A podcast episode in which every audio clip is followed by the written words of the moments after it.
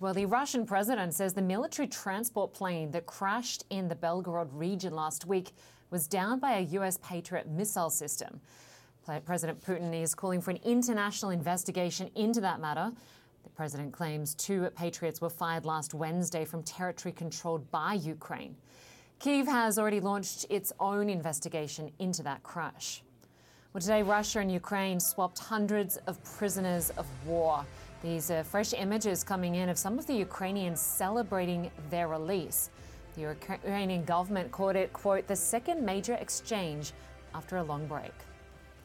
Well, joining us now is CNN's Frederick Pleitgen, who comes to us live from Kiev. Good to have you with us, Fred. So, Russia claims that Ukraine shot down this transport plane and that there were 65 Ukrainian POWs on board. In light of the prisoner exchange we've seen today, what more do we know about that crash and who was on board? Hmm.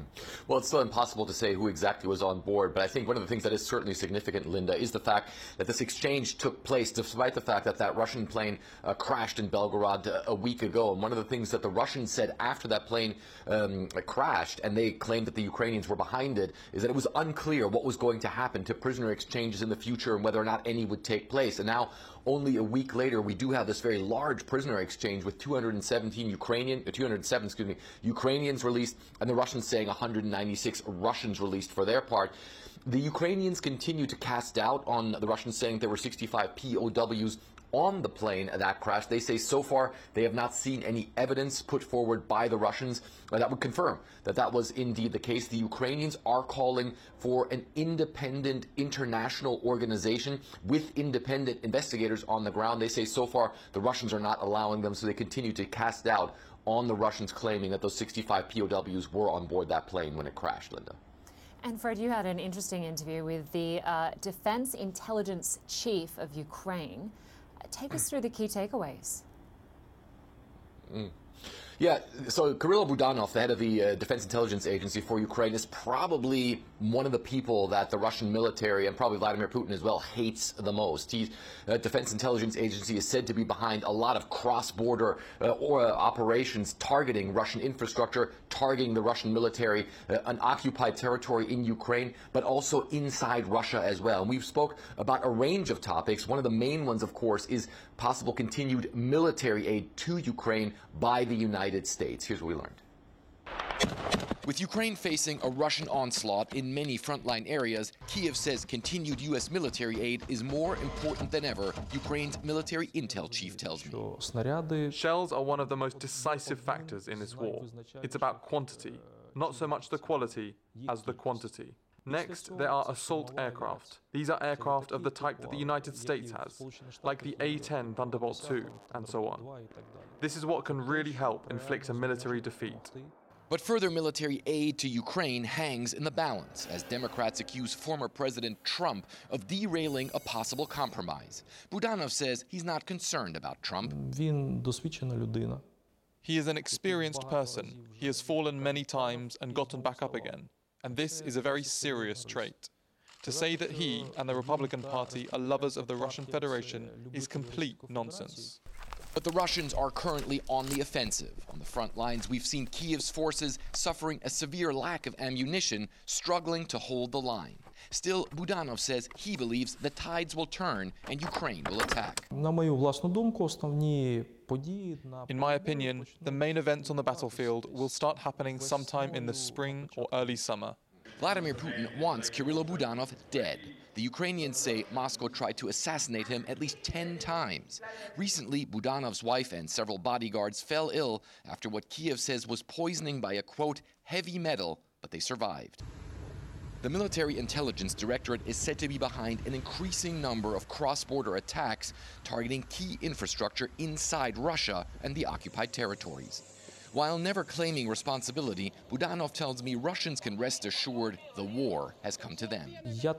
I believe that the plan includes all major critical infrastructure facilities and military infrastructure facilities of the Russian Federation.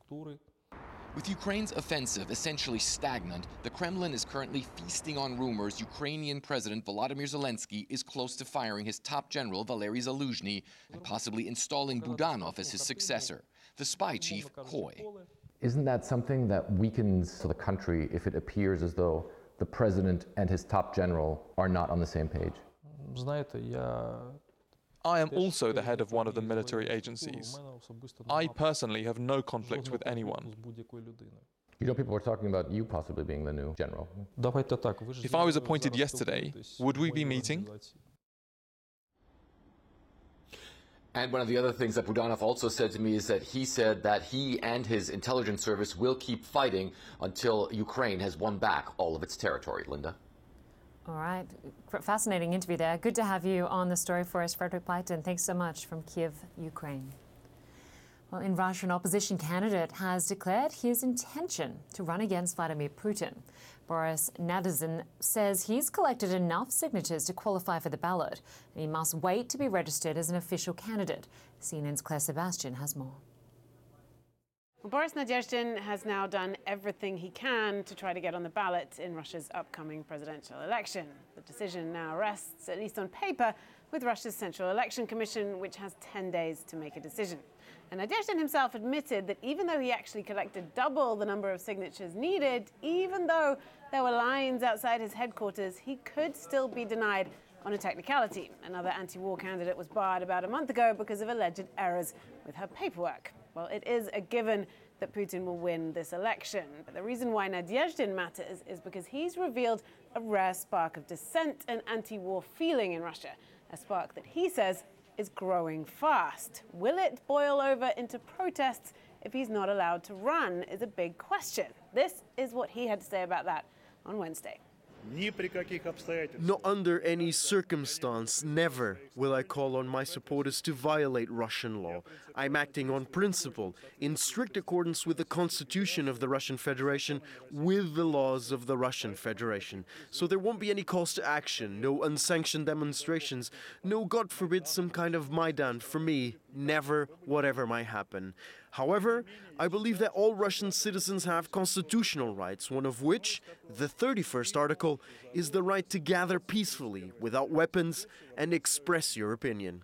Well, there was a caveat at the end there, but no Maidan, he says, referring to the protests that toppled Ukraine's pro Russian president a decade ago. Well, this is not a crisis, but it is a delicate moment for the Kremlin. If he's allowed to run, the speculation is this gives Putin an opportunity to defeat an anti war candidate, securing what he could then say is a renewed mandate to keep fighting. But then again, that anti war sentiment that Nadezhdin has exposed could grow. If, on the other hand, he's barred, then the Kremlin might be able to nip that spark of dissent in the bud, but of course risks appearing rattled by it. Sebastian, CNN, London.